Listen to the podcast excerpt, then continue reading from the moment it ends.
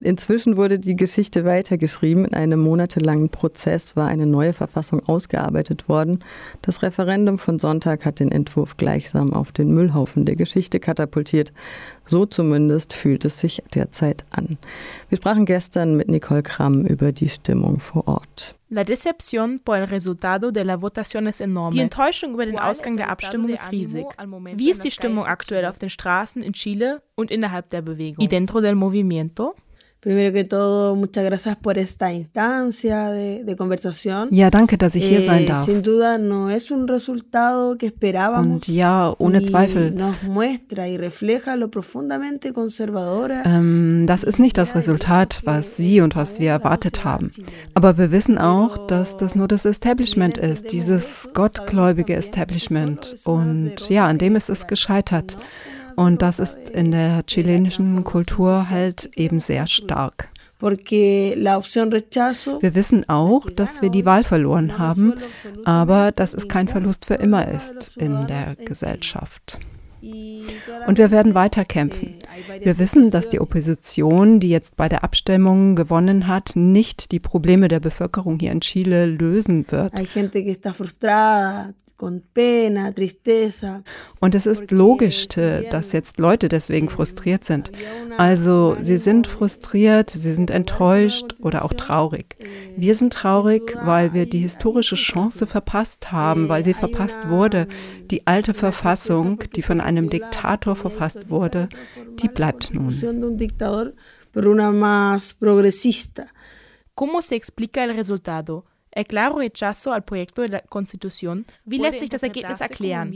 Kann man die doch deutliche Ablehnung des Verfassungsentwurfs als eine eher diffuse, allgemeine Angst vor Veränderung deuten? Oder sind es eher ganz konkrete Punkte im Verfassungsentwurf, die diese doch deutliche Ablehnung von über 60 Prozent erklären? Und wenn ja, welche sind das deiner Einschätzung nach? Y si es así, ¿qué crees que son? Was das Resultat betrifft, das ist klar, dass es auch durch die unterschiedlichen Voraussetzungen bedingt ist, die wir hatten um diese Kampagne überhaupt durchzuführen. Also wir hatten keine Mediation und kein Zwischenpool zwischen dem, ja, dem Monopol der Medien, also den Kommunikationsmedien, die für die Kommission finanziert wurden. Finanziert von der rechten Liste auch und auch von großen Firmen und ihren Empfehlungen. Sie haben die Ziele dominiert und ja, es gab Millionen dieser falschen Nachrichten auf Facebook und auch auf TikTok und Instagram. Wir haben gesehen, wie Leute mit diesen falschen Informationen konfrontiert wurden, auch im Fernsehen. Es ist natürlich eine spektakuläre Idee, dass wir als unser einziges Kommunikationsmedium das Fernsehen und das Radio haben und ja, auch die Presse, die ja auch finanziert wurde von diesen Menschen und wollten damit durchkommen und auch die Verzögerung, die diese Diskussion und die Entscheidungen getroffen hat und die großen Firmen, die das auch kontrolliert haben. In ese momento, el 70, damals stimmten 78 Prozent der Bevölkerung für die Ausarbeitung einer neuen Verfassung. Warum sind denn jetzt nur 38 Prozent der Stimmen übrig geblieben, de los votos que soportan a la Constitución final? Bueno, con la con las propuestas que más irritaron a las personas. Was den Leuten am meisten Sorgen gemacht hat an den Vorschlägen oder wie sie diese interpretiert haben, das ist, dass sie ihre Häuser verlieren würden. Sie haben Angst dass der Staat sie sich aneignen würde und dass sie auch ihre Pensionen, ihre Renten verlieren würden.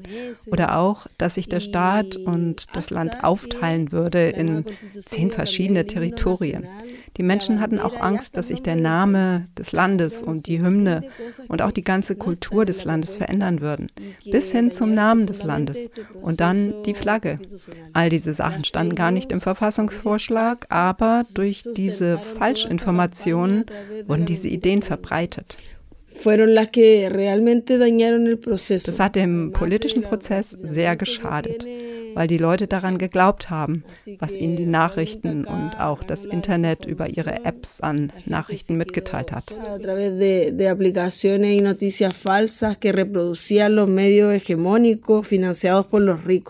El nuevo proyecto habría dado a la población indígena de Chile, der neue Entwurf hätte der indigenen Bevölkerung in Chile größere Autonomie und die Anwendung ihrer eigenen Rechtsprechung zugestanden. Wie haben die indigenen Bewegungen das Abstimmungsergebnis kommentiert? El resultado de esa votación. Si bien el, el proyecto, la propuesta daba una Es gab einen Verfassungsentwurf und ja, sehr schöne Vorschläge, die gut gewesen wären, zum Beispiel zum Thema der Autonomie. Es gab immer Trennungen und Probleme zwischen den Comunidades, also den Communities selber.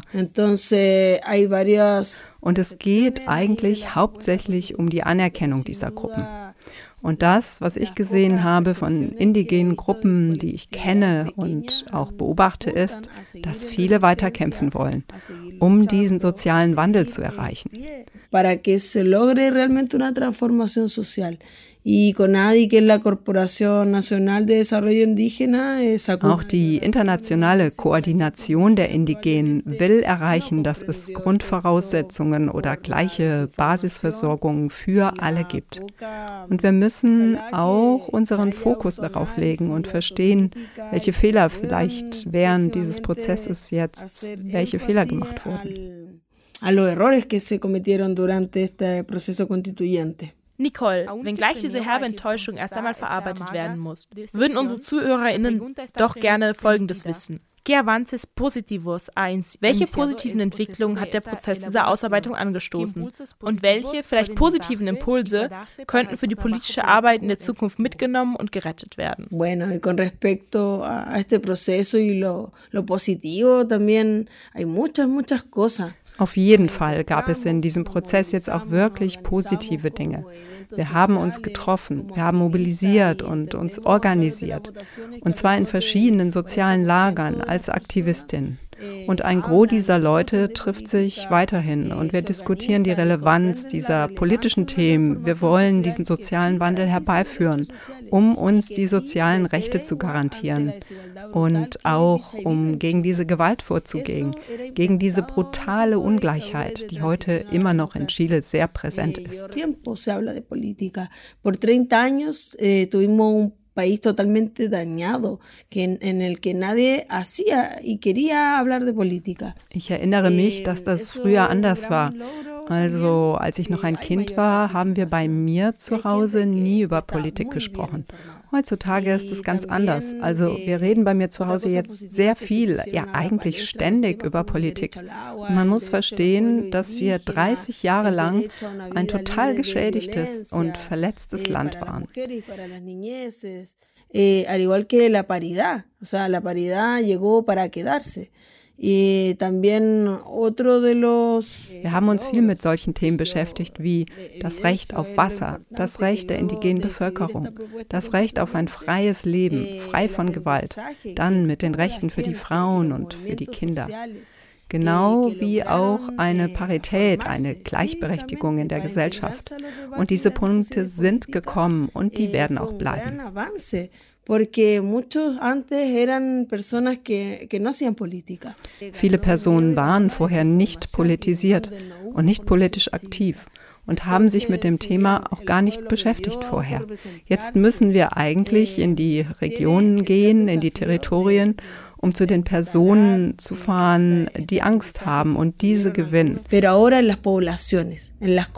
da müssen wir weitermachen mit den verschiedenen politischen Akteuren in verschiedenen politischen Sektoren und sozialen Bewegungen. Genau, da werden wir weiterkämpfen und es wird sich nicht wieder zurückentwickeln.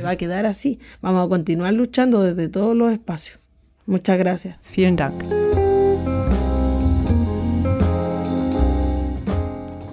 Wir hörten die Nicole Kramm, die uns über Nacht ihre Antworten auf unsere Fragen geschickt hat. Deswegen wirkte das etwas zusammengebaut.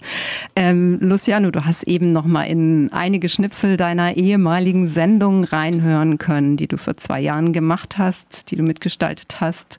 Du hast natürlich verfolgt, was die letzten äh, Jahre, Monate und vor allen Dingen die letzten zwei, drei Tage in in Chile passiert ist. Kannst du vielleicht, weil es ist gerade so eine gedrückte Stimmung, zu mhm. Recht, aber kannst du vielleicht noch mal so die, die Höhepunkte dieser Tal- und Bergfahrt der letzten drei Jahre beschreiben? Was der, war so der Höhepunkt? Der Höhepunkt war ganz klar der, die Rebellion, der Aufstand äh, Oktober 2019. Ähm, einfach dieses äh, Chile despertó, Chile ist aufgewacht. Ähm, und äh, was Nicole und die Sendung eben beschreiben. Ich glaube, das war einfach der Höhepunkt. Die, dieses Gefühl, dieses neoliberale Modell, in dem wir in Chile leben, äh, treibt uns einfach an eine Grenze und es gibt einfach jetzt, es geht einfach so nicht weiter, ja basta, Ende Gelände, es geht nicht mehr. Und ähm, jetzt muss einfach was Neues kommen. Es gibt kein Zurück. Dass es quasi nur noch eine Entwicklung nach vorne ging. Und da war eben eine der großen ähm, Forderungen der Bewegung eben diese Verfassung, über die wir jetzt gerade reden. Aber was ich da anmerken wollte, weil ich gerade die Nicole gehört habe, ist, ähm, die Stärke, der Höhepunkt der Bewegung war auf der Straße. Und dieser, diese Forderung nach der Verfassung wurde, war ja ein Vereinnahmungsversuch erstmal der herrschenden politischen Klasse, um eben den Protest von der Straße hin zu den, zu den Gremien und zu de, ins Legislative quasi zu lenken. Das haben Sie aber nicht so wirklich geschafft, soweit ich weiß. Das ist halt der Punkt. Also die, die Forderung der Bewegung war eine Assemblea Constituyente. Und eigentlich waren da bereits schon Prozesse in Gang gesetzt. Es gab Nachbarschaftstreffen, Cabildos, wie sie heißen.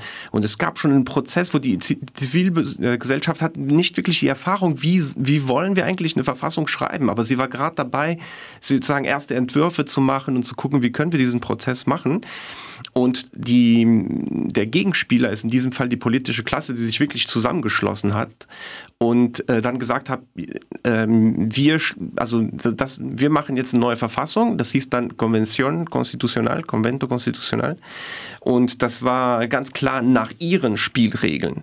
Aber also ganz kurz, das heißt sozusagen auch, es gab ja mal eine Abstimmung darüber, ob es eine neue Verfassung geben soll. Die war ja mit 78 Prozent klar, wir wollen eine. Genau. Das hatte dann auch den Hintergrund, dass sozusagen auch konservative Kräfte da mitgenommen wurden. Aber unmittelbar davor war auch innerhalb der Bewegung waren die Leute sehr gespalten, weil die haben gesagt, wenn wir jetzt für diesen neuen Verfassungsprozess stimmen, dann ähm, stimmen wir auch für ihre Relegitimierung und für diesen Weg. Und schlussendlich hat sich im Prinzip die Position durchgesetzt nach dem Motto, hey Leute, wir haben bessere Chance, wenn wir für diese, diesen Verfassungsprozess, der, der uns jetzt von oben vorgegeben wird, wenn, für, wenn wir für den stimmen. Und man muss sagen, die, die Kraft der Bewegung war sehr, sehr, sehr, sehr, sehr stark. Und die haben dann so Sachen dann durchsetzen können, die nicht vorgesehen waren, wie Parität, ne, 50-50 Mann Frau, das ist die Vertretung der, der äh, indigenen Bevölkerung und, ähm, und schlussendlich die rechten konservativen Kräfte hatten im Prinzip so eine Art Sperrminorität eingebaut. Also wenn sie im Prinzip nur, nur 33 Prozent äh, der Stimmen gehabt hätten, damit hätten die jeden Paragraph blockieren können. Und diese Sperrminorität haben die nicht erreicht, weil so viele unabhängige Kräfte und Vertreterinnen sich im Prinzip dann in der Konvention zurückgefunden haben. Um es nochmal zu verdeutlichen. An dem Tag, an dem die Konvention dann ihre Arbeit anfangen sollte, das war gekoppelt mit, mit Protesten auf der Straße, mit Tränengas und äh, Wasserwerfern. Und die Leute, bevor sie überhaupt ihre Arbeit angefangen haben, haben im Prinzip äh, gefordert, alle Gefangenen aus der Rebellion, aus dem Estallido, sollen erstmal freigelassen werden, sonst fangen wir gar nicht erst äh, über eine neue Verfassung zu reden, wenn die noch immer im Knast sind. Also das war so die Kraft, die wirklich so am Anfang zu spüren war. Und die allererste Sprecherin war eine Mapuche die im Prinzip diesen ersten Paragraphen schon mit angekündigt hat, wir werden hier einen plurinationalen Staat machen und so weiter und so weiter. Das war so die Stimmung, mit der überhaupt sozusagen die Arbeit, ähm, also diese Konvention dann losging, die aber ursprünglich vom Staat so gewollt war. Aber dieser plurinationale Staat, das ist wahrscheinlich auch das, auf was sich Nicole eben bezogen hat, die Angst der Leute, die mit Falschinformationen versorgt wurden, davor, dass Chile zerfällt oder dass es ein anderes Land wird oder was auch immer. Aber was ist denn jetzt vielleicht nochmal so der herbeste Unterschied zwischen eben diesem neuen Verfassungsentwurf, der jetzt gekippt wurde, und der faktisch jetzigen gültigen Verfassung für das politische Leben in Chile? Was bedeutet das? Also auch für den ja, weiteren Kampf, weil der wird nicht aufhören. Mhm. Puh, also Im Prinzip alles. Allein schon äh, die Tatsache, dass, ähm, dass eben die, die Frauenbewegung so dermaßen stark vertreten war, das muss man ja auch erwähnen. Die, die feministische Bewegung in Chile war zu ihrem absoluten Höhepunkt, unmittelbar vor und während, und die haben eine total wichtige Rolle innerhalb dieses, äh, dieses Aufstands, des Estallidos gespielt. Das heißt, die konnten wirklich ihre ganzen Forderungen und Energie äh, in, die, in diesen Verfassungsprozess mitlaufen lassen. Und da ist wirklich jeder Artikel von ersten bis zum letzten trägt eine feministische Handschrift. Also das ist auf jeden Fall etwas, was hoffentlich auch nicht mehr zurückgeht, aber da sind so Sachen dabei, wie zum Beispiel jede Position in, im, im, für öffentliche Ämter, äh, Schulen und so weiter und so weiter müssen immer paritätisch äh, äh besetzt sein. Ja, und das äh, Kabinett von Boric ist ja auch also genau. mehr als paritätisch besetzt. Ne? Ich glaube, über die Hälfte der Kabinettsmitglieder sind Frauen. Genau, da kann man sagen, okay, dieser, diese, diese feministischen Kämpfe sind jetzt verankert, ne? das sind äh, alles Lebenserfahrungen, die jetzt nicht keinem äh, wegnimmt und die noch immer in der, in der Bevölkerung da sind. Aber äh, ja, ich, ich glaube, was ich, was ich noch sagen wollte, ist, es muss wirklich nochmal den Leuten klar sein, wie sehr der Prozess dieser Konvention von Tag 1 wirklich Steine in den Weg gelegt wurden. Also allein schon mit der Infrastruktur. Äh, die Regierung hat da nicht die nötigen Räume vorgesehen, Computer, Infrastruktur. Die muss das erstmal alles selber erarbeiten in Kooperation mit anderen sozialen Organisationen, mit Unis und so weiter, um erstmal überhaupt so eine Infrastruktur zu schaffen, mit der sie überhaupt diese Arbeit äh, anfangen konnten. Dann ab Tag 1, anstatt dass im Prinzip rundherum äh, zum Beispiel die Medienwelt das irgendwie begleitet, ähm, haben im Prinzip sofort alle äh, rechten Kräfte über die Medien und über soziale äh, Medien und so weiter angefangen, wirklich dagegen zu arbeiten. Da waren über 8000 Twitter-Accounts, die jede neuen Gesetzesentwurf oder jede Diskussion im Prinzip sofort mit negativen Kommentaren dann äh, versehen haben. Also so muss man sich das vorstellen. Plus die Leute, die einfach sowohl physisch als psychisch ein Jahr lang sozusagen diese Arbeit machen, äh, durchmachen mussten mit Morddrohungen, mit äh, dies und jenes in ihrem privaten Leben. Also das muss man sich erstmal so vorstellen, dass der, der Akt, ähm, allein seine Kräfte für diesen Prozess zu konzentrieren, richtig, richtig anstrengend war. Auf alle Fälle, ja. Was äh, ja auch Nicole schon beschrieben hat, aber was sicherlich auch noch Thema von vielen Diskussionen sein wird, wie genau diese rechten Kräfte und das Establishment sich so durchsetzen konnte. Ähm, Nicole hat aber auch davon geschrieben, klar, es geht weiter. Was ich mich so ein bisschen frage, es ist ja nicht nur diese junge feministische und ähm, studentische und Schülerinnenbewegung auf der Straße gewesen und die vielen, die dazu kamen, also nicht nur junge Menschen. Was bedeutet jetzt dieser gekippte Verfassungsentwurf gerade auch für ja so die 68 60er-Generation, für die Leute, die später gegen Pinochet sich aufgelehnt haben, die eigentlich über Jahrzehnte gegen die Diktatur gekämpft haben? Wie fühlen die sich jetzt? Weiß nicht, ob du dazu was weißt, beziehungsweise kann man die noch mitnehmen bei diesem, äh, was Nicole gesagt hat, äh, diesem Vorhaben? Wir müssen weitermachen. Ich, ich, weiß es ehrlich gesagt noch nicht. Ich bin selber überrascht ähm, über diese ähm, doch sehr massive Ablehnung und äh, weiß eben auch nicht genau, wie sich die Generationen darin so äh, verhalten haben. Das, das weiß ich nicht so wirklich. Also was man merkt, ist von dieser Ursprungsstimmung von Chile ist aufgewacht, dass das auf jeden Fall verblasst ist mit der Zeit. Und ich denke, ähm, zum Beispiel die, die Pandemie, hat sehr stark dazu beigetragen, dass die Leute wiederum stärker vereinzelt wurden und zurück quasi in diesen neoliberalen Status äh, zurückgefallen sind. Äh, es war zum Beispiel zur Zeit des Estallidos war eine total äh, medienkritische Haltung da. Und die sozialen Medien waren eigentlich die Quelle für die alternative Information. Und das hat sich komplett verlagert. Zur Zeit der Pandemie äh, sind die Leute quasi wieder zurück vom Fernseher ähm, gekehrt. Und äh, wahrscheinlich haben viel mehr auch die Desinformation dann noch äh, entgegenbekommen. Und auch, ich glaube, der Prozess von so einer Verfassung ähm, hat doch, bringt so eine gewisse Komplexität auch mit. Ne? Das sind 388 Paragraphen, die musst du ja erstmal erklären. Äh, du musst irgendwie auch die Menschen in gewisser Maße äh, ja auch erreichen und mitnehmen. Und äh, ich, ich bin jedoch wirklich überrascht, weil ich hätte eigentlich ein Verhalten erwartet, ähnlich wie bei der Wahl von Boric, der schlussendlich gewonnen hat, weil er gerade zu diesem Spirit appellieren konnte und die Sektoren, die beim ersten Wahlgang eben ihn nicht unterstützt hatten, gesagt haben, hey, wenn wir Boric wählen, haben wir doch bessere Chancen, den Verfassungsprozess durchzubringen und so weiter und so fort. Vielen Dank, Luciano, für diese einordnenden Worte. Das so wenige Stunden nach dem Wahlergebnis keine leichte Sache. Wir werden sicher dazu auch noch mehr hören die nächsten Tage und Wochen hier bei RDL. Die Frage nach den Gründen für dieses Desaster zu beantworten, es braucht sicher Zeit und auch kluge Worte seitens der aktuellen progressiven Regierung in Chile, um die Wut und die bittere Enttäuschung derer aufzufangen, die das Ganze ins Rollen gebracht haben.